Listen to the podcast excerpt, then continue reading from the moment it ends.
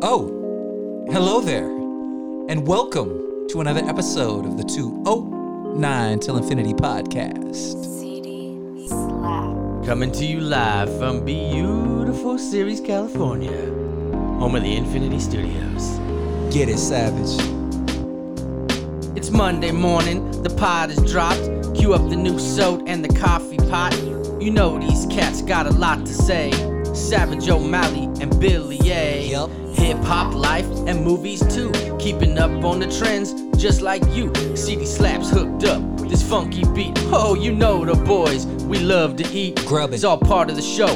We love to bring to your earbuds. Hell, we even sing. So sit mm-hmm. back, relax, enjoy the show. And like Biggie said, now you know. Do you need a break and escape just to ease your mind? Well, look no further than your homies in the 209 because it's time to lose all those blues that got you stressed out. Give us one hour and you know we'll knock that mess out. The best route is music, movies, laughter, and friends. The conversation's starting, y'all jump on Come in. on. And you know it won't stop, you know it don't end. That's why we call it 209 till infinity, my friend. The party don't stop, the party don't end. That's why we call it 209 till infinity, my friend. The party don't stop, the party don't end. That's why we call it 209 till infinity, friend. The party don't stop, the party don't end. Now let's let the episode begin.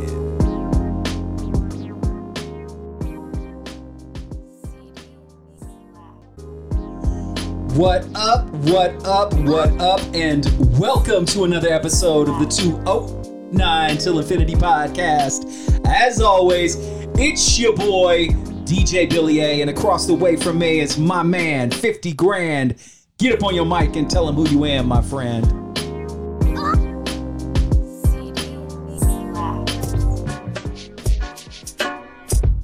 Yo, yo, yo, what's going on? It is your boy, Savage O'Malley, aka Big Skis, aka Drill Bit for all the Amador County folks that are listening. Shout out to the homie Asquatch. Yo, here we go again with the ass squatch. and you know, last week, Keith reached out. He was like, "Oh, it's on now, Scott. We're gonna do this. We're doing this. It's on." And I'm just like, I told him, I said, "Hey, man, look, we were drinking." and, I, and I, I said, to be honest with you, man, you can hear the shock in my voice. I didn't know what ass squatch. I, I still don't know what ass squatch means. And you were like, "Hey, by the way, it's a compliment." And I'm like, okay, but to me that just sounds like you're saying somebody's got an ass like a Sasquatch. Like that's all I can.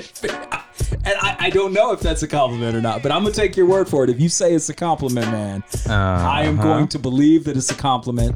And you know, the homie Keith was laughing and, and got a kick out of it. So I was like, hey, man. It's open game. You do what you got to do, you know. he happens to have a podcast as well, so he can return fire.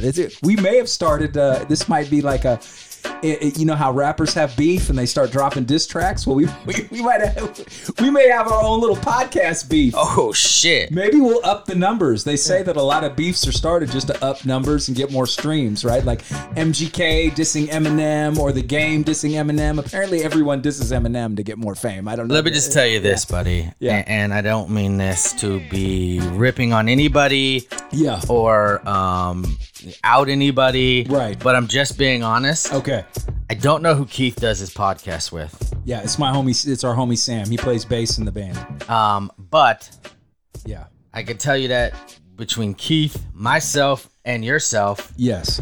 um, unfortunately, there's a little more beef than we'd like. Yeah. well, on my end for sure. Yeah. I- Yeah, you know what I mean. I'm I'd sure all of go. us would like to. Uh, maybe we need to have a workout beef. Uh, yeah, hey man, nothing will motivate you more than somebody telling you you can't do it, right? So if somebody was like, "Hey, fat ass, you're always going to be a fat ass. Good luck with that." That would be what would push me. I can tell you the one time that really fired me up and I lost weight was somebody came up and poked me in the belly and said, "You don't look like you miss a meal," or something to that effect. You know what I'm saying? Like, "Oh, looks like uh looks like you're enjoying the food a bit." And he gave me the Pillsbury Doughboy poke to the belly and that lit a fire under me that started me on a diet revolution. That was uh, that was about six or seven years ago now, but uh, I I maybe need someone to light that fire under my ass again. So maybe a beef beef I'll, I'll tell you this: do the trick. as a, a- as a as a uh, as a bigger dude, Yeah, right. I- I'll say this. I've I've said this before. I'm pretty sure. Like, I feel like everyone feels like it's okay to make a comment to a bigger person. Like that's fair game. Like you could do whatever you want. People do that shit all the time. Oh, 100%. Right, but but if you if you made fun of a skinny person or a person because of their color or whatever, Right, Like right. you Yeah, get yeah, yeah. you know you get flambosted over that thing, right? But like, so like I, I'll tell you this: I had this uh this one guy who was older than me, and uh you know I'm a respectful guy. I'm respectful, but he used to call me big fella Oh yeah, yeah, yeah. right? And I'll be like, all right, dude, like I just let it go. But then like, what's going on, big guy? What's Yeah, up, big right. fella? Yeah. So I start calling him little fella, Right. right? Yeah. Oh, you little guy, what's going on down there, buddy? Yeah. Right? and he got pissed. He's like, what do you say that to me for? And I was like, right. why do you say that to me? You're a bigger guy. And I said, well, you're little. You're a little fella. Right. And he got upset. Right. And I said, you see, dude? Yeah. It's not it's not coach. I used to get it all the time in the restaurant game.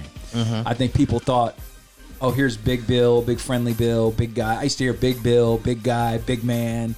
Uh, I used to get like, oh man, I could tell you like eating here. I can tell you enjoy working here. I used to get that. Food must be good. Yeah, used to hear that shit constantly. You're like free advertising for this place. You know what, man? What if I free advertise my foot to the side of your jaw, motherfucker? That's what I, you know, in my mind, that's what I'm thinking. But I got to keep it respectful because I still want them to leave me five dollar tip on the table. You know, I'm still trying to get paid. So, but yeah, man, it's that kind of stuff that really. uh we, we how did we get on this? I, we got on the diet side, Bro, because uh, Yeah. beef. Oh, beef, the beef, beef. But yeah, no, you're absolutely right, man. The fastest way I think to get to start getting back into shape and, and to get yourself motivated is to have somebody insult you, and then uh, on top of it, if they could tell you that you couldn't do it, oh, dude, dude, you want to spark me up? You want to get my fires going?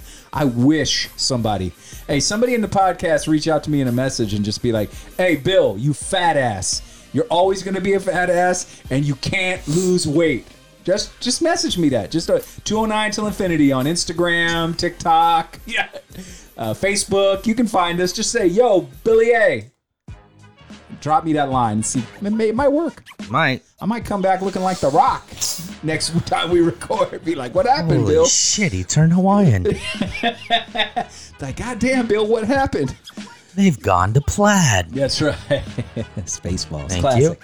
But yeah, man. So it's it's good to be back. It is a Saturday morning here in Ceres, California, and That's I'm true. happy to be here. Yes, Uh, sir. we're not doing a Friday night session like we did a few weeks back.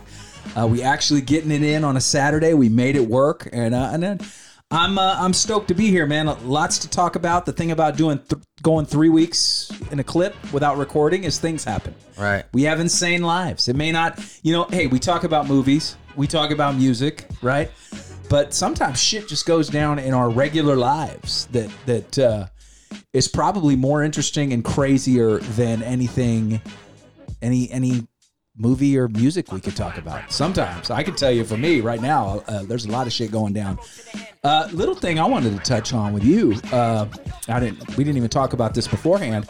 I finally watched the Defiant ones. Speaking of TV and music, dude, that I know that's like I'm like the last guy in the world to see that. I think because it was on HBO, and I I don't even know what you're talking about. the Defiant ones, the Dr. Dre, Jimmy Iovine. Have you not seen it? Oh my god, from like five years ago? Yes. Oh, That's what I'm saying. I'm the last person on earth to have seen this. Yeah, the Defiant ones, the documentary. it's so long ago, I forgot what it was even called. about Jimmy Iovine and Dr. Dre, and it coincides their careers, like how each one of them started until the point where they intersect and meet together and start working together.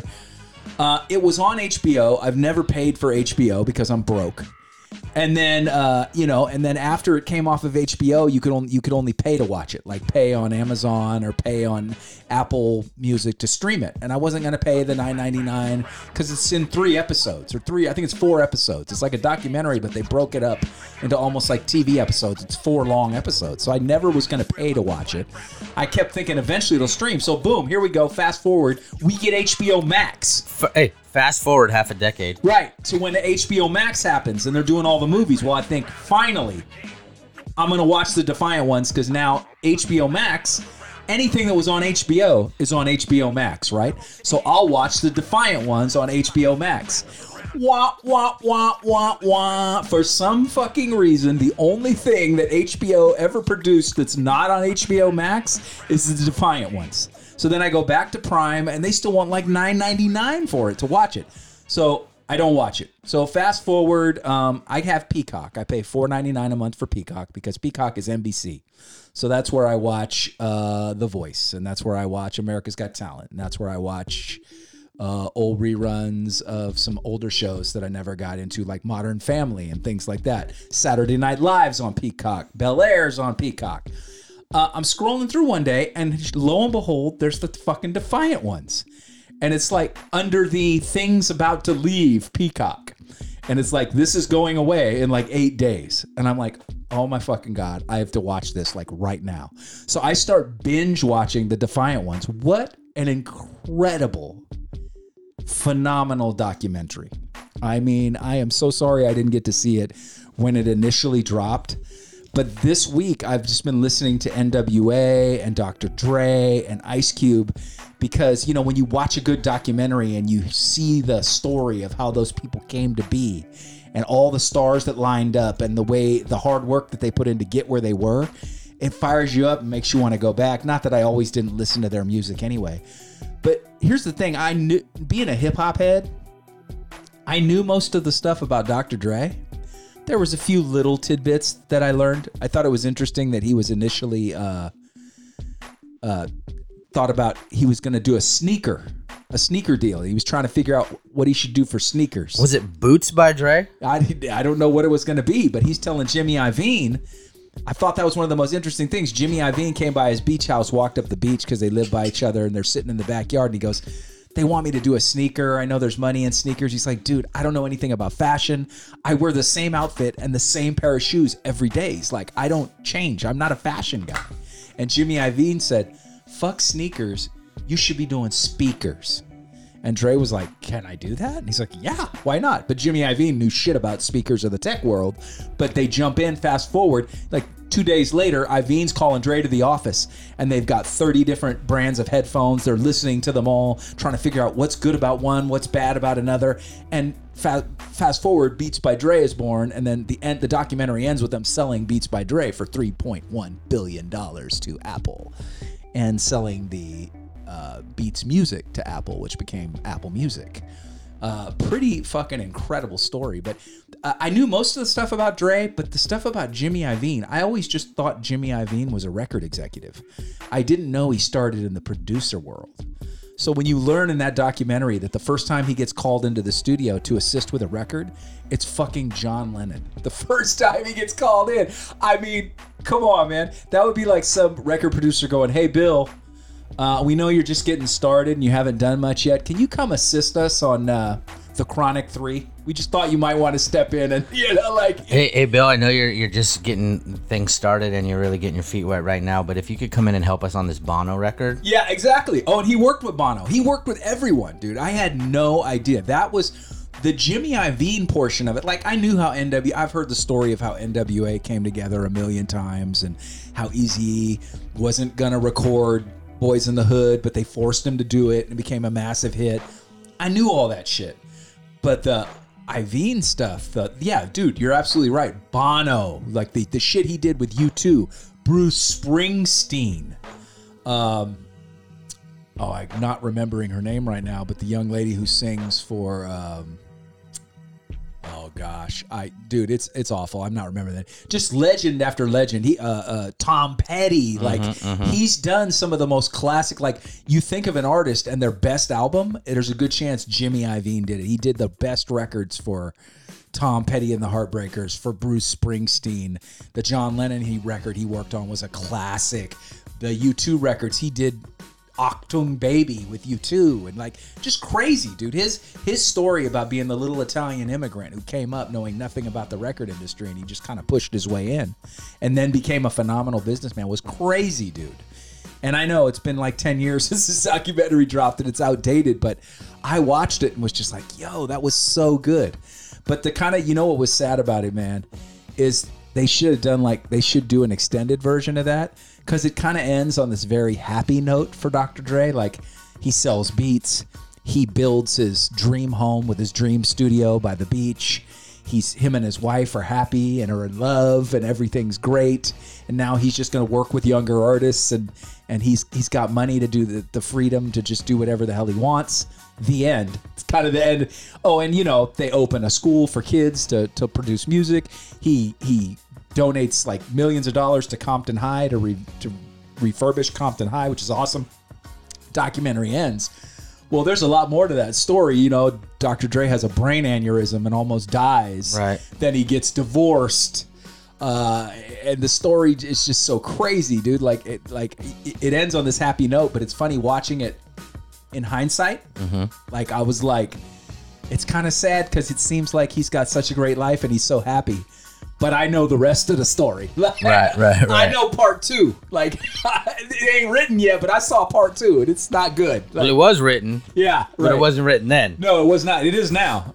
Like there could be a continuation to that documentary where they talk about his brain aneurysm and him coming out and trying to get back in shape and get back in the studio and and his divorce and how much money he had to give his wife and I look at her and there's so in there's scenes with them hugging and talking about how in love with they are with each other and I looked at my wife because she sat down and watched some of it with me and I'm like oh man that bitch is so rich now like it's not even funny like yo if you gotta fall out of love with somebody you may as well get paid and she is getting paid but yeah man phenomenal Well, Dr. Dre ain't eating top ramen. no, no. Hey, three three point one billion dollars with a B.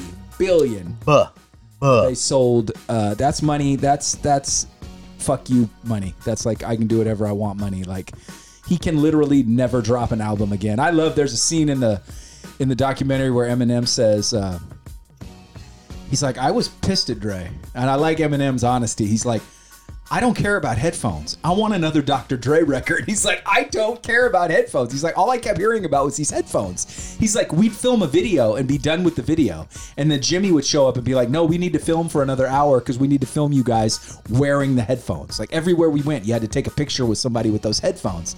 And he's like, it pissed me off. And he's like, but I had no idea. What a genius. Like, fast forward $3.1 billion. and, and, you know, I get it now. He's like, but all I wanted was a Dr. Dre record. He's like, why? He's like, why are we talking about headphones? I want. Can we get a Dr. Dre record, please? And I'm like, yeah, Em. That's how we all feel.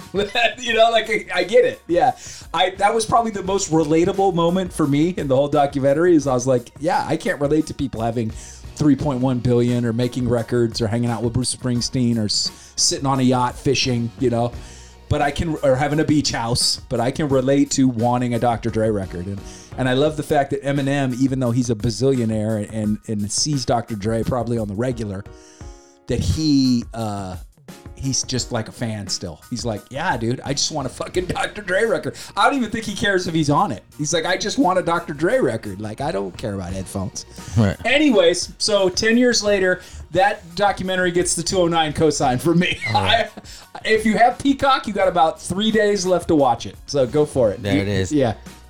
Just a reminder next week we will be uh, reviewing the 1993 classic Jurassic Park Yes. Yeah. Because we like to let let things uh, simmer for a little bit. Yeah, there's also a documentary called Super Size Me. I don't know if anybody's seen it where the guy eats McDonald's for 30 days. It was an excellent documentary. We've also been waiting to uh, give this a little time to breathe before we got into it. We're going to uh, review the life of Charlie Chaplin. Hey, there you go. That's a uh, Robert Downey Jr. played Charlie Chaplin in the movie. No, I mean the real Charlie Chaplin. Oh, you want like to talk in the about 20s. the real story? You want to go all the way back? Yeah, all the way. We do a hit, it turn this into a all history the way podcast. back. All right, but anywho, man, that's that's I just that just hit me in the head. I was just super impressed with that documentary, and because we love music and because we love movies, that was like the best of both worlds. And I'm such a Dr. Dre fan that I was like, but I was really impressed with Jimmy Iovine. That dude's like the ultimate hustler. Man. You, you know what? I'll, I'll say this, man, and this is something I've kind of been thinking about a little bit here and there. Um, there are a lot, and I mean a lot, of reasons to not like social media. Right. There are endless uh, examples of negativity and um, you know just just not great things, and that you know it not it but it not being used for the right reasons. Right. Yes. That being said, there are a lot of amazing things that have come out um, because of this influx of um, social media. Yes. And I will say this, not to our benefit, because right when we started a podcast and we're starting to get some some momentum, the world stopped and everybody started making podcasts. Yes, absolutely. Every Um, every celebrity, musician, actor, singer, yeah, you name it. They, So one comedians, Right. One um and, and what and what that really did was from and I get this, I really do. So let's take example, right? Like it gave comedians, it gave athletes, it gave actors, it gave all of these people who are celebrities Yeah, the ability to have control. correct. The ability to not have to do it through media, to do it themselves, and then they have their choices of what they want to do. right. So uh, one of the things that I've noticed for me that has been really awesome when I see um, social media is, especially on TikTok, and then it's all the same videos. They just kind of get TikToks get sent to Instagram and then to Yes. Facebook. So Yeah, it's all yeah, the yeah, same content for the most part. But like, we're getting these true stories of stuff that has happened Right. right? Like, for example, I, I I love like there's this there's this one video I saw where uh it's I, I think it is I think it is uh there's a podcast with Stephen Jackson and Matt Barnes Okay. Yeah. The yeah, basketball there it is. guys. Yep. and I forget what it's called. I've they're- seen clips of Yeah, it. they're interviewing Kevin Garnett Okay. Yeah. and he's talking about early on in his career, right? It's like him, he's on Minnesota, he's playing with J.R. Rider. J.R. Rider's having a great game. Right. Kevin Garnett, Garnett is known for running his mouth. Yes. So he runs his mouth to Jordan, Oh. right? And yeah. it's like, Yeah, keep lighting him up, dude. Keep lighting him up. He's using the N word, right? Yeah, yeah, Take that, dude. You know, you. This is your game, da da da, right? And JR's like, yo, shut up, dude. Stop, yeah, yeah, right? Yeah. Yeah. Yeah. Yeah. And then, like Garnett says, the next 10 minutes were a blur. We were down four to down 30. Jordan had 16. Now he has 40. Yeah. I never ran my mouth again to Michael Jordan. Yeah. Yeah. Yeah. And, and just Yeah. like that's a story that, Yeah, like, yeah. You know, you're not going to see on, um, you know, uh, ESPN. Yes, uh, you know, the uh, CSN base, uh, Bay Area Sportsnet or whatever. Right. Exactly. They're- you know, that's something that they feel comfortable. They're talking. They're just the dudes Yeah. talking about basketball stories and stuff. Right. And that, and I've seen stuff like that with rappers and musicians and stories that we would never get unless we maybe they talk about it like in a book. I don't Yeah. know about you. I'm not much of a reader. right. No, not too much. So that's those kind of stories, and that is something that has really grown from this social media culture yeah. uh, which I absolutely love, is that there is this this influx of um, information and um, just true stories that we might not have run into otherwise. There's no time limit on a podcast. I mean, you and I generally try to keep it in an hour. Uh, and I've heard people say that they try to do 35, 45 minutes because they feel like people may not have that much time in their commute to work or they may not have those kind of attention spans or they just may not have that much time, period. But Joe Rogan does three hour podcasts. There's no time limit. If Kevin Garnett goes to ESPN to sit down for an interview, there is a really, really strong chance they're going to want to talk to him about what he thinks about the state of the NBA, what's going on with his team, what's happening with the coaching, where does he see the team next year. They have a very, you know, they've got maybe five to 10 minutes to knock this interview out before they move on to whatever the next program is.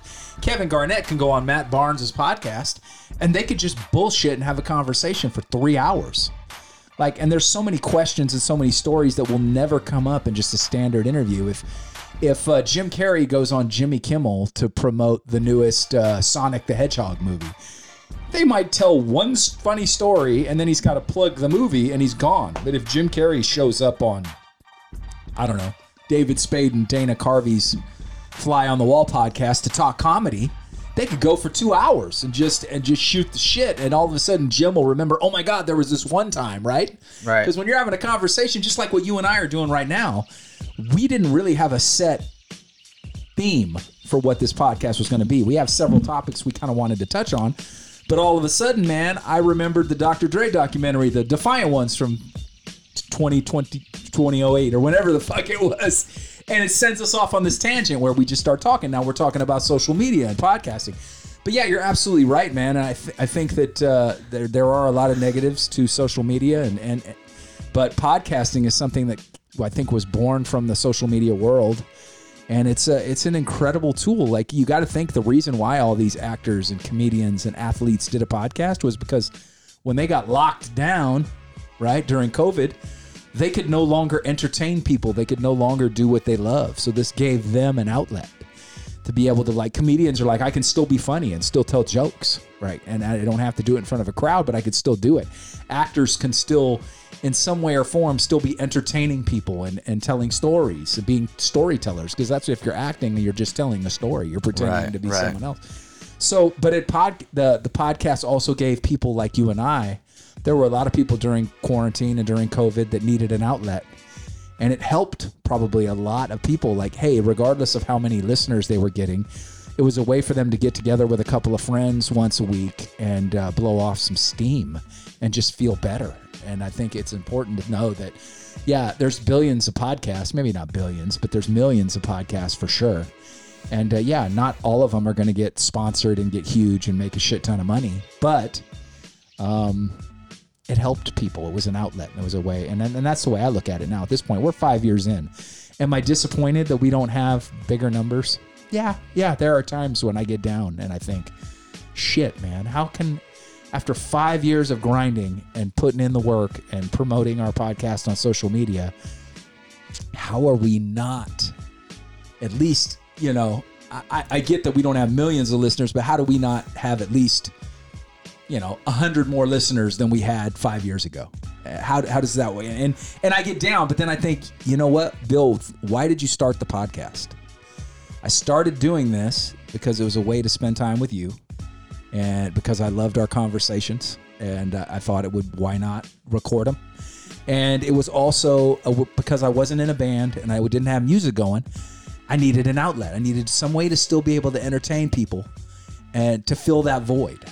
So the podcast got me down here to Ceres to spend time with you and see you, and also filled the entertainment void for me. So when I get down on myself, I got to remember, I didn't start this to get famous. I didn't start this to make money. We didn't put together the 209 podcast because we thought this was going to be, we were going to get thousands of followers and sponsors and make money. We did it because we enjoy talking and we're good friends and we like to spend time together. And I did it because there was a void that I needed to fill, a gap and it does that. And so there are times when I think, you know, maybe this might be the last season. And then I get here and we do it, and I go, oh no, this could go forever. You know what I'm saying? Like, and that's that's the truth. Well, let me switch this up on you and put Yeah. this in a little bit of perspective for you. Yeah, You just said we didn't start this to become famous. right. But if you look at the whole landscape of the entire thing that we've done the entire time, right? Mhm. For the most part, Right. I would say that we are both in a much better place since the podcast started. Agreed. Agreed. So maybe this was just the catalyst to the universe making things happen. yeah. Yeah. Yeah. It, it was. Sometimes it takes something to set other things in motion. So the podcast may have been the trigger that sparked anything else in our lives. Because yes, we've talked about this a million times. Your and I's lives are 100% different than from when this podcast started. Since this podcast started, I have moved. Uh, I have bought a. I've moved to a different rental home, bought my first home, uh, did two career changes. Um, yeah, been through ups and downs with family, with my wife, with my kids, uh, financial woes, uh, you name it, good and bad. But a million per thousand trillion percent different my life is now from what it was five years ago. And I mean, you've talked about this. Yours is the same as well. Uh, so many changes with family and jobs and relationships and uh, Right. and yeah, it feels like because things were so different when we started the podcast, it definitely 100% feels like that you you might be right that that would have been the catalyst where things started the ball rolling. Like right that us having a conversation going, we should do a podcast, and you going like, I think that's a great idea. Let's do it. From the first moment we plugged the mic in in your kitchen and started the ball rolling, to now, Um, it's like an absolute revolution in our lives. Like, one of my one of my favorite uh, stories when we look back about things is right. is how you were telling me that I think it was your boss at uh, the other place was like you should do a podcast, Yeah. and then you just hit me up, kind of randomly throwing out there, and you didn't expect me to react like the way I did. Right. Like I was immediately like, like sounds good, let's do it. Yeah. I was looking at mics, and you were like, all right, I guess this is happening. Yeah, yeah, yeah, yeah, yeah, yeah. Because yeah, absolutely, man. It was you and I went back and forth so much uh, about music. It initially started as like that's how you and I stayed in touch. I'd be like, "What'd you think of that Eminem record?" Well, yeah, yeah, yeah, and it's so funny, and so like I was trying to explain to Kim about this, yeah, right? She, cause, cause I don't know if we were specifically st- talking about how it started or whatever, right? So I told him, I, I told her, I said, look, so like I was coming out of my relationship, and you and I had started picking it up a little bit more, talking about music, and then one day you were like, "Yo, Yelawolf's coming to yes, uh, Ace of Spades," correct. and it was around my birthday. I said, "F it, let's go." Right. So then we were already kind of already talking about that the because we started the podcast like a week or two after the Yelawolf concert, right, right? So it was just kind of like that was the the time of my life where, like you just said, I needed to fill a void, right, and that void was music and the gym and and going to into the- concert and yeah. turned into the podcast, which Right. became a passion, which be, you know what I mean? Like all of that came from there. Like that's kind of where it started. right, You know, even though we'd always been kind of like I'll, I'll, Facebook memories will pop up now yes, from 12 years ago, and it'll be like, oh man, love this new Xzibit album. right, And you'd yeah, be like, yeah. oh, I gotta peep it out, dude. Yeah. You check out the new Chino, yeah, yeah, yeah, yeah, right, and it'll be from you know yeah, 2003, right, absolutely. 2001. That's the other good thing that I love about social media. I love those memories when they pop up. Uh, sometimes, sometimes they make me feel really old. Like, oh my god! Like I shared with you one the other day. Uh, I didn't put a picture. There's no video. It's just me saying something like, "Oh my god! I just heard Robin Williams died." And I forget it's been like 10 years or something crazy like that. And I'm like, I sent this to you, Scott. And I'm like, because Robin Williams is absolutely hands down, he's a goat to me. Like, if there's a top five rappers list for my, my top five actors list, easily Robin Williams is somewhere in there. He's a goat to me. He's got classic after classic. Some of my most favorite films are by Robin Williams. Uh, so that really hit me hard that his death, his passing got me. And we got a signed, somewhere in here, we got a signed picture by him that, that I, I got his, there he is hanging on the wall from Patch Adams. Uh, I love Robin Williams. So that hit me really hard. And that memory popped up. And I remember I screenshotted it and sent it to you. And I- forget if I think it's been 10 years, but something like that. Like just blew me away. But that that's uh yeah, that's one of those things where it's like I immediately was taken back to where I was at that moment when I saw that memory. Like, so they're not always great memories that pop up, but it's still kind of a cool to go like, oh my god, I can remember exactly when I heard the news and what I was doing and where I was and having to post that. Like, I don't normally There's- post things like that. there, there's certain things that will trigger an emotional response Right. or trigger uh, a memory Sure. or something like that and and it's it's one of the things that is so powerful about music yes. right because there's certain things that will trigger memories and music is so closely linked because music's kind of everywhere all the time Yes. right like i hear Too Short shorty the pimp album Yes. I'm immediately transported every single time I hear that album to riding on the school bus Uh huh. back from Somerville, Right. sitting next to Casey Holcomb, Okay. Because that's the album that I was listening to during that era. Right. And I would just, you know, I was, Sure. you know how it was. We, we, there wasn't a lot of people that liked the music we liked. No, So it's just me and my disc Yeah. man and, and, and, Yeah. you know, and then her going, "What are you listening to?" And then I give it to her, and you know, she's a Billy Ray Cyrus fan, so it was like the worst thing. Oh It yeah. was like I was probably throwing the devil into her ears. You know, Oh, that's funny. Billy Ray Cyrus. And now you fast forward to now, and Billy Ray Cyrus is singing on Lil Nas X's Yeah. hometown road, old Old Town Road. Yeah, so don't tell my heart, my, achy breaky heart. Yeah. I just don't think you'd understand. I'm gonna take my horse to the old town road and I'm gonna ride till I can no more. If you'd have told Casey Holcomb back in 1990, whatever that was, that Billy Ray Cyrus would be singing the hook on a gay rapper's song, a gay rapper named Lil Nas X's song, she would have probably spit in your face and been like, Don't you ever, how dare you? There's no way in hell that my guy, Billy Ray, the guy that sings Achy Breaky, the dude with the mullet and the tight Wranglers, would ever sing on a rapper song. Dude, that's the power of hip hop.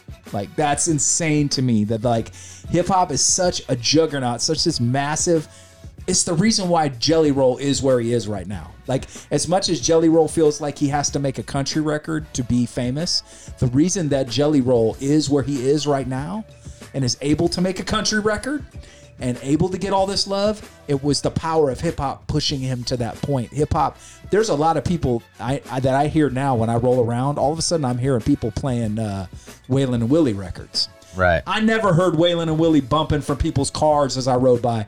I've heard it five or six times now. Like people are going back and digging into Jelly Roll's discography. Fans in general are just more open-minded to music now. Like it's it's it's it's not. It used to be like back in our day, like when you're sitting next to Casey Holcomb, you love Too Short, she loved Billy Ray, and there was a a wall there that you couldn't A literal wall. Oh, yeah, yeah. Whereas now, how many people could be like, "Yo, man, I love Garth Brooks. I've seen him 20 times in concert, but god damn, that new Snoop Dogg record is really good." You know what I'm saying? Like it's Right. a, it's a different. We're in a different. It's better now. Uh, there's the, the the lines are blurred and people just love what they love, and it's those walls have been broken down. Like when we were in high school, it was oh, there's the grunge guys over there, there's the rappers, there's the jock dudes, there's the metal guys. Like let me just let me just uh, take the take you down a let me take you down memory lane. okay, yeah, let's go there. I so I think we we are always for for the most part we are who we are. Correct. So I have always been eclectic when it comes to music, Right. Oh, absolutely. Yeah. but a lot of times I hit it Right. because I was looked at as the rap guy. Mm-hmm. So I would listen to Metallica when I was by myself. Right. I would listen to Lynyrd Skynyrd and stuff that my dad made me listen to that I ended up liking. Sure. That Southern rock when I was by myself, Sure. right? Yeah. I remember one time like somebody came to my house and I had like a best of Creedence Clearwater Revival CD that I okay. had got. Yeah. Yeah. Yeah. I think it was Jason Allen, but Okay. I'm not positive. okay. And he was like, "What is this?" I was like, "Oh, it's my dad's." Oh. Oh. Okay. Yeah, because like you know, you were looked at as a certain thing. oh, absolutely. You yeah. know what I mean? Yeah. Yeah. So at some point along the line, you get older and you don't give a shit. And so like I've always been eclectic. So like right now, like I can listen to anything from Brother Lynch Hung yes. Yeah. to Jack Johnson, Correct. which is Yeah. Yeah. Yeah. talk about polar opposites. Very different. Yes. right to If Jack Johnson ever features on a Brother Lynch Hung song or vice versa, I that, that may be the time I got to check out and be like, okay, I've seen it all. Yeah. That's it. Yeah. Yeah. I'm just waiting for the uh, the earth to open up and swallow us all in. yeah, holy shit, Brother Lynch Hung featuring. Yeah, it's not probably not Jack Johnson. You're- Yeah, dude, that Yeah. would be awesome. Featuring Jack Johnson and Kelly Clarkson. Yes, on uh, I'm gonna eat your babies and kill you, or something to that nature. That's Brother Lynch right there. Yeah, that's terrible, but I'm pretty sure he talks about all that stuff in songs. Yeah, New single, bad. Garden Block Baby Killer, featuring Jack Johnson and Kelly Clarkson. Yeah, coming soon to the VMAs and the CMAs. Um, but no, I've always kind of been that way. So then, like, there's just things that we like and things that we don't like. But part of that is also like,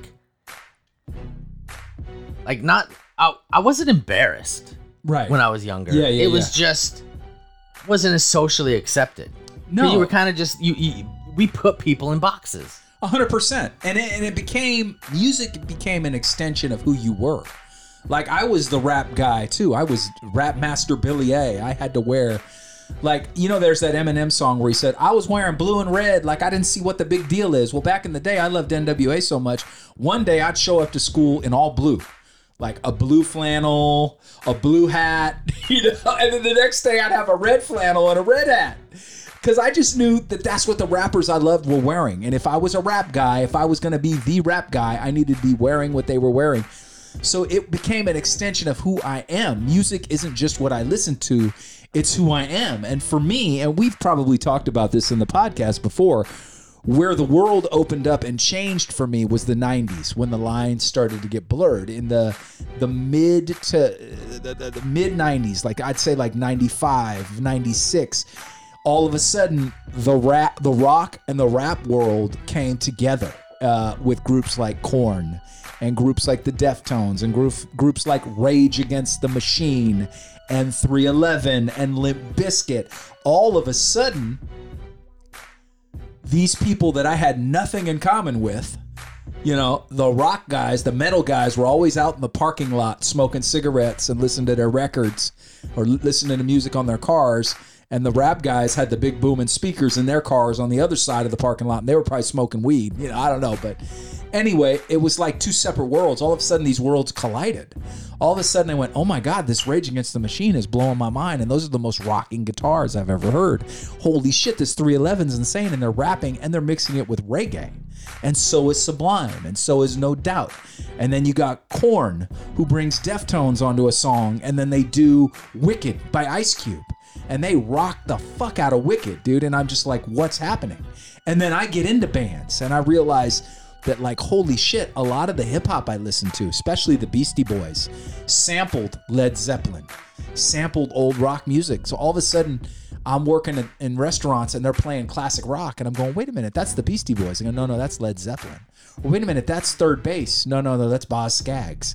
You know, all of a sudden, I'm I'm learning that hip hop has always embraced rock in some way or form, especially with the sampling. And all of a sudden, my mind opened to a whole nother avenue of music. And from rock, it then went to, you know, okay, there is some country that I like. Because I was always like, I like all music. Once I started listening to rock and reggae and R&B and soul and Motown, then I went, okay, I like all music except country. And then even that door got, I'm like, well, no, Hank Williams Jr. is cool. Oh, you know what? Johnny Cash has some tracks I like. So I can't even, couldn't even say that anymore. Then, from then, my world just opened up completely. I'd probably say 26, 27, somewhere around there. The wall completely came down, and I was like, you know what? I just love music. If if, if I feel it, uh, I think it's Kid Rock who had a thing. If, if it sounds good, if it looks good, you'll see it. If it sounds good, you'll hear it. If it's marketed right, you'll buy it. If it's real, you'll feel it. And so for me, if I feel it, I don't give a fuck what genre it is. It's just good music. If if it if it hits me here in the chest and I feel it, then it's real music to me and it's good music. And that's all. It's now there's only two kinds of music. Music I fuck with, music I don't fuck with. That's it. I, and I think part of the um, part of that transformation, and you you didn't exactly touch on this, but you kind of did. Yeah. When you said blurred lines. Yeah. Is that the music blurred too?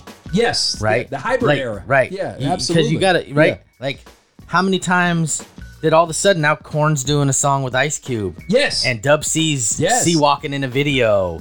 yeah, and, yeah. and, and Korn is they toured together. yeah, Yeah, and, yeah. And, and so you you have those those the all of a sudden everything starts to blur a little bit, right? Yeah. Like, and, and I agree with you. If if it sounds good to me, then I'm with it. Yeah. If it ain't my thing, it ain't my thing, right? Right. Like it's look, we've talked about this before. We are not Drake guys, No. No. No. right? Yeah. But he is clearly speaking to some people. Oh yeah. He is a yeah. Clearly. insanely popular artist. Yes, he is. Yeah. Like, will go down as a goat Yeah. for yeah. Yeah. an entire generation. yes. Agree. Right? I cannot stand the dude. Right. I dislike him very much. because you're not feeling it. Right. But I have several friends that are very close to me that are like absolute Drake stands. Yes. Yeah. Yeah. Yeah. Right? Yeah. They were in a whole group of them were in San Francisco when I was in Frisco last weekend at the Drake concert at the Chase Center. Okay. Yeah. Yeah. Yeah. Okay. I didn't You know? realize he was there last weekend. Three, Okay. four hundred dollar seats. Yeah. And, and those are not close. No. No. They're not. Not. So, you know, he's on that level. But the thing is, is is it when things start to blend and blur a little bit, Yeah. like Jelly Roll, I think is a perfect example of that. You break out Whitsitt Chapel, Yeah. it's not it's not your daddy's country. No. Hell no. It's Yeah. and this is where I think that like for example like when we were growing up there was like Hank Williams, Charlie Daniels, Johnny Cash, Right, right, right. Waylon Jennings. That was outlaw country. Yes. And then there was this new batch of country, your Garth Brookses, your Travis Tritts, your Brooks and Dunn. That was like poppy country. Yeah. Right? There was I mean there was still George Strait who's I would consider like an old school country kind of dude. Right. But that was just wasn't my flow. I didn't. I liked a couple of Garth Brooks' songs, but they were more pop than they were country, Yes. to be honest. They were heading that but it just wasn't yeah. really my style. But now you listen to country, it's more infused with rap style than country. There's 808 kick drums. 808s in the background. background, right? They're talking about badonka donks and rolling the windows down and bumping the music hella loud, which maybe that's not necessarily a hip hop thing, but I don't feel like that kind of stuff was being talked about as much. Uh, you know, talking about girls with big butts and and, uh, and and rolling the windows down and playing your music loud probably isn't necessarily a hip hop thing, but I think hip hop definitely brought it to the forefront. I don't think you had country guys singing about badunkadunks Right. prior to hip hop. You know, that's just that's just where it's at right now. Hip hop is the needle that pushes the culture forward. Like there's no way around it. Like, yeah, my favorite Jelly Roll songs on the on the Whitsitt Chapel are still the ones that have more of a hip hop feel. Like I like the one with uh, the Brantley Gilbert and. Uh, Struggle Jennings track where they they all my friends are be all my friends are behind bars. I pour them up so I can feel you know whatever it is. Like I'm not saying the lyrics right, but Nailed there's it. a Nailed it. definite 88 88 kick drum. There's a definite 808 in the back of that, in the background of that song that pushes it along. And even though the way they're singing, all my friends are behind bars, it's still got that in the background that pushes it along. The hip hop energy, the vibe is still there. Regardless if if Jelly Roll never raps another verse in his life, he will always be hip hop. He will always be hip hop. That those 20 mixtapes he made and those you, you know 15 straight rap albums or however many records he has now. That energy, his attitude will always be hip hop. Like no matter what he says, no matter what he does, he could just do an album of nothing but Travis Tritt covers. You know, his next record could be. Right, right. I'm just gonna cover Travis Tritt. 20 Travis Tritt songs, my favorites. It was still having hip hop attitude and energy because that's where he was born and raised and grew up, like with that shit. So like that's that's the way I look at it. Like it kind of there were some things about the the Jelly Roll documentary. There's a couple things that upset me, where I felt like he was turning his back on hip hop. But then I thought about it and I'm like, nah, the dude will always be hip hop. He can't ever. He'll never lose the hip hop. It's just who he is, regardless if he never raps again. That's just it's who he is. But there was a statement he made in the documentary where the reason I didn't sing is because nobody in my family sang. I rapped because I didn't think I could sing. He makes that comment in the documentary. And I looked at my wife and I was kind of pissed. Like, no, dude, you rapped because you loved it. Like, I wish he would have just said that at some point in the documentary. I loved hip hop. Like, it spoke to me. Like, I did it because I had a passion for it. And that's the one thing about that documentary is he kind of other people are like, dude, Jelly Roll could rap his ass off. He was in rap battles. He won every rap battle. He was rapping in jail. Like he was rap, rap, rap, rap, rapping.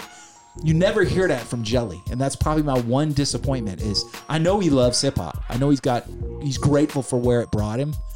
But that doesn't come through in that documentary. And if I had one complaint, it's that. Because I know that Jelly loves hip hop. It's just right now, it's not what's made him a huge star and paying his bills, but it got him to the point where he could be a huge star and pay his bills. Anyway, yeah, dude, it's uh it's a different world musically than it was in 89, 90 when we first came up. You're absolutely right. The there is no such thing. There might be people that just listen to rap or just listen to country and swear they don't like anything else. But there's still those people that I think they're in the closet. At some point, they're like, there's a rap song they like. Like, I don't give a fuck who you are. You know Ice Ice Baby. You can be the, the biggest country fan in the world and swear you hate hip hop. If I put Ice Ice Baby on, you know what it is. If I put on Regulate, tell me you never heard that shit. Get out of hmm. here. I'm not buying it. Like, yeah. But yeah, man, just blessed to to be in a world we're in now where there's so many options. If you know, with streaming now, you there might be a genre of music out there you may not be familiar with, but you can check it out. You're paying fourteen ninety month nine for, for like you're paying fourteen ninety nine a month for your my family Spotify. I'm gonna listen to every goddamn thing they put out there, and I'll let you know if I like it or not. You know what I'm saying? Like that's just where we're at now. Like I could be like, oh, you know what? Let me check this group out. Oh no, didn't like it. It's it's Korean pop. Not a fan. Korean boy bands. Let me, uh, not into it. Yeah, Let me just drop you a little something. yeah. And, and this is a perfect example to me. A perfect example of I would have never ran across this if Yeah. I didn't have Spotify. Okay, what you got? This is my shit. Mm. Mm.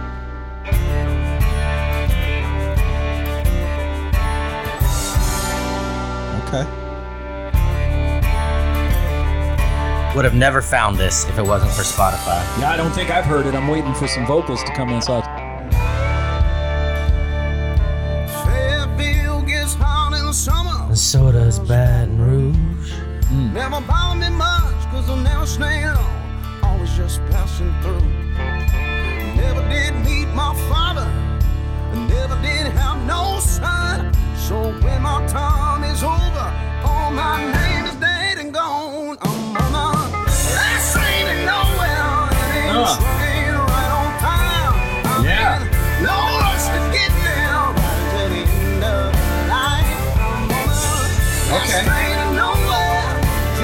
Last Train to Nowhere, is that the name of the song? It is. Okay. I haven't heard it. Here's my favorite line right here.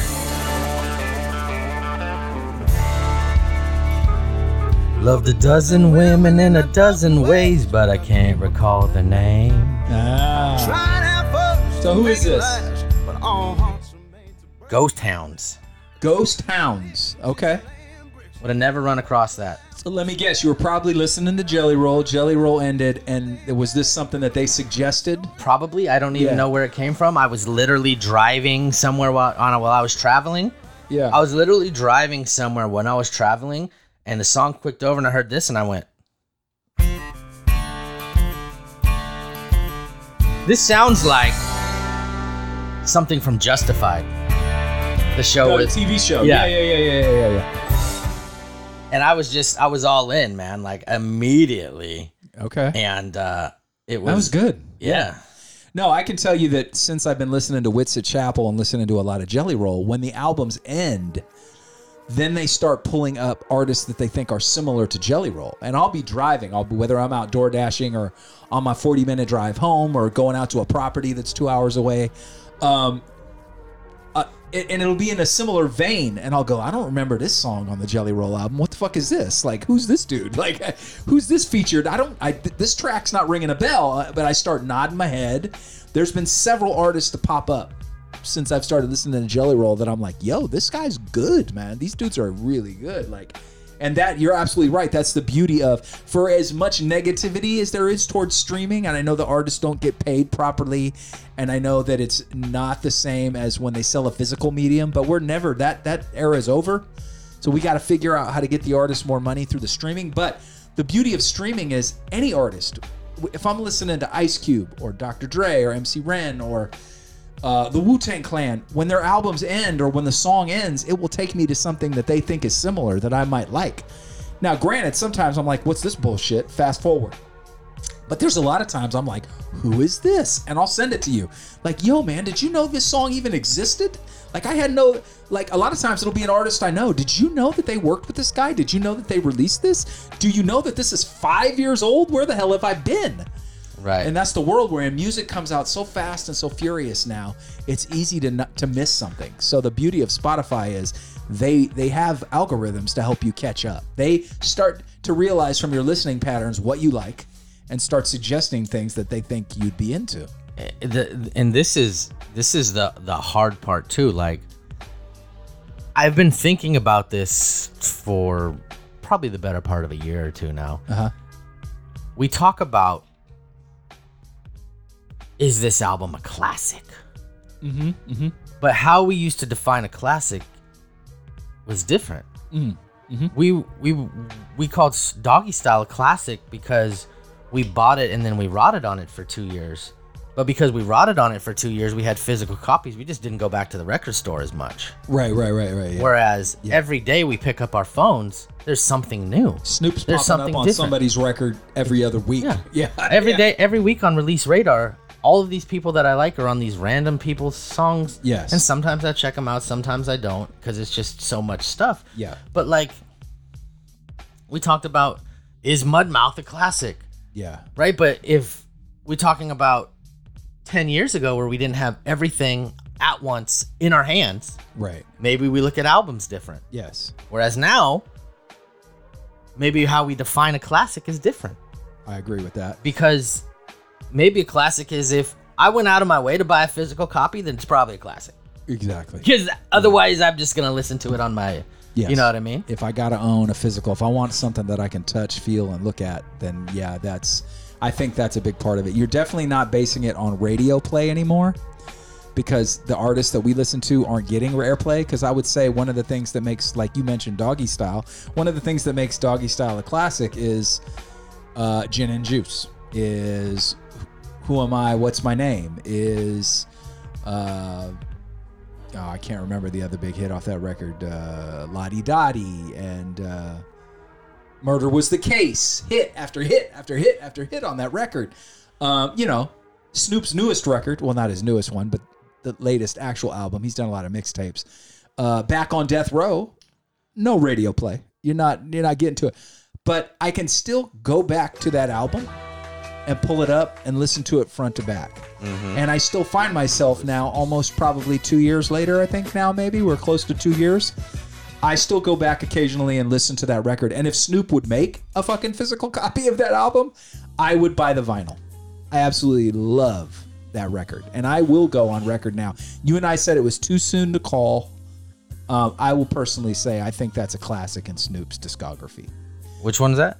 The latest one, the Back on Death Row, the the last one he did. You and I, Dr. Back on Death Row. Yeah.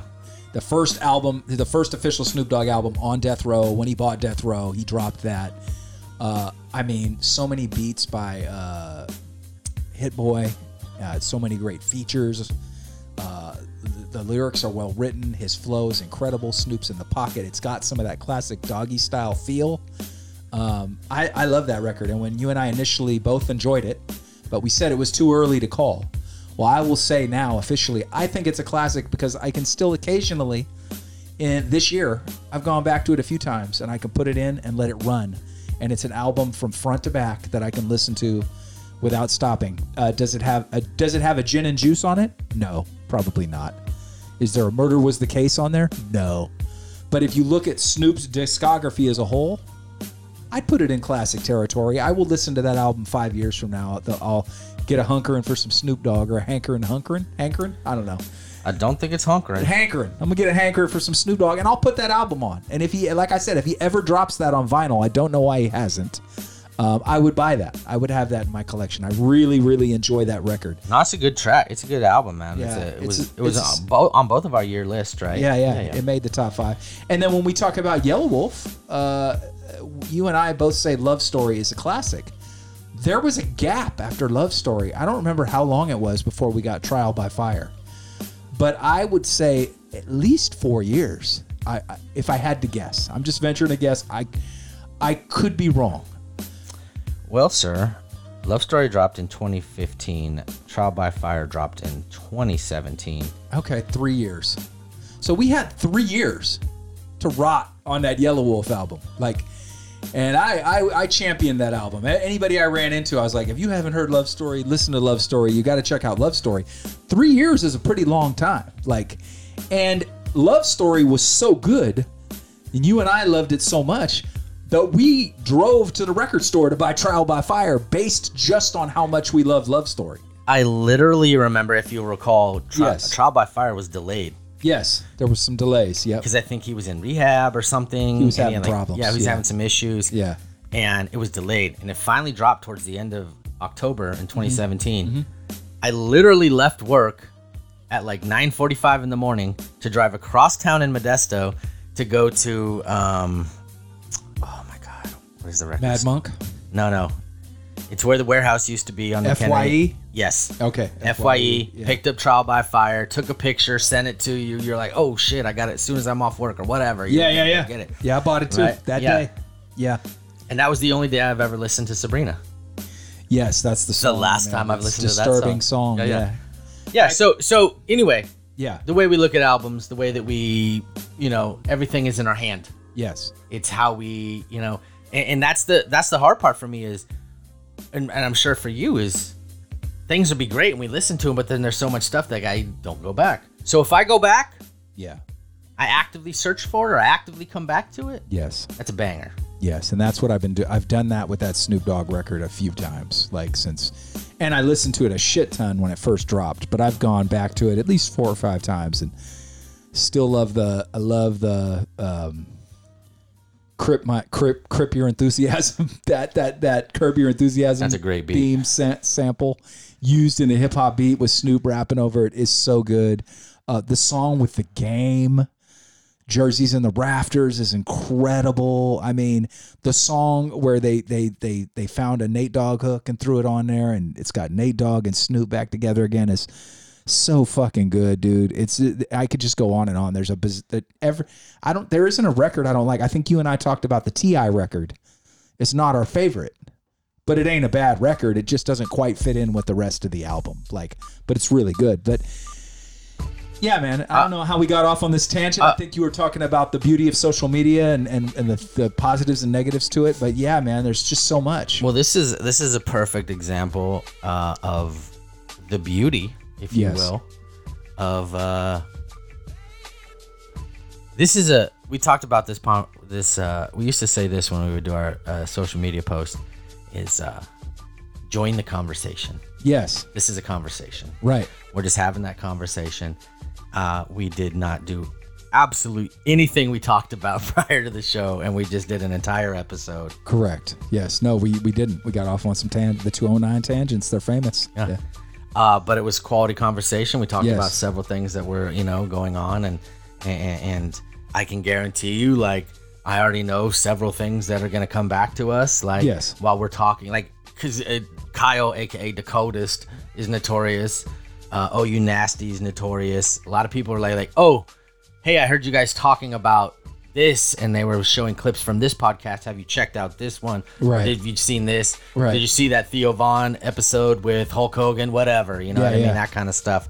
So, um, anyway, good stuff. Yeah, I agree, man. It was a good episode. You know what's funny is I think I started off this episode by saying, you know, we talk about movies, we talk about music, but what's going on in our personal lives could even be more interesting. And then we proceeded to talk about mu- music. Music and social media Yeah, and all yeah, that stuff. Yeah. Yeah, but I, I'm pretty sure I kicked off this episode by saying the shit going on in our personal lives can be even more fascinating. But there was this Dr. Dre documentary, and whoop, there we go down the rabbit hole, man. And that's the beauty of this podcasting. Bill, Bill got the, distracted by the 2013 release of. the defiant The ones. Defiant. Hey, Jimmy Iovine's a beast, man. I, what He's can you say? dude. Yeah, what can you say? I had no idea. This is a little Italian fucking business tycoon monster. Let me tell you this. Yeah. Next week, Yes. we are definitely going to talk about a couple things. Yeah.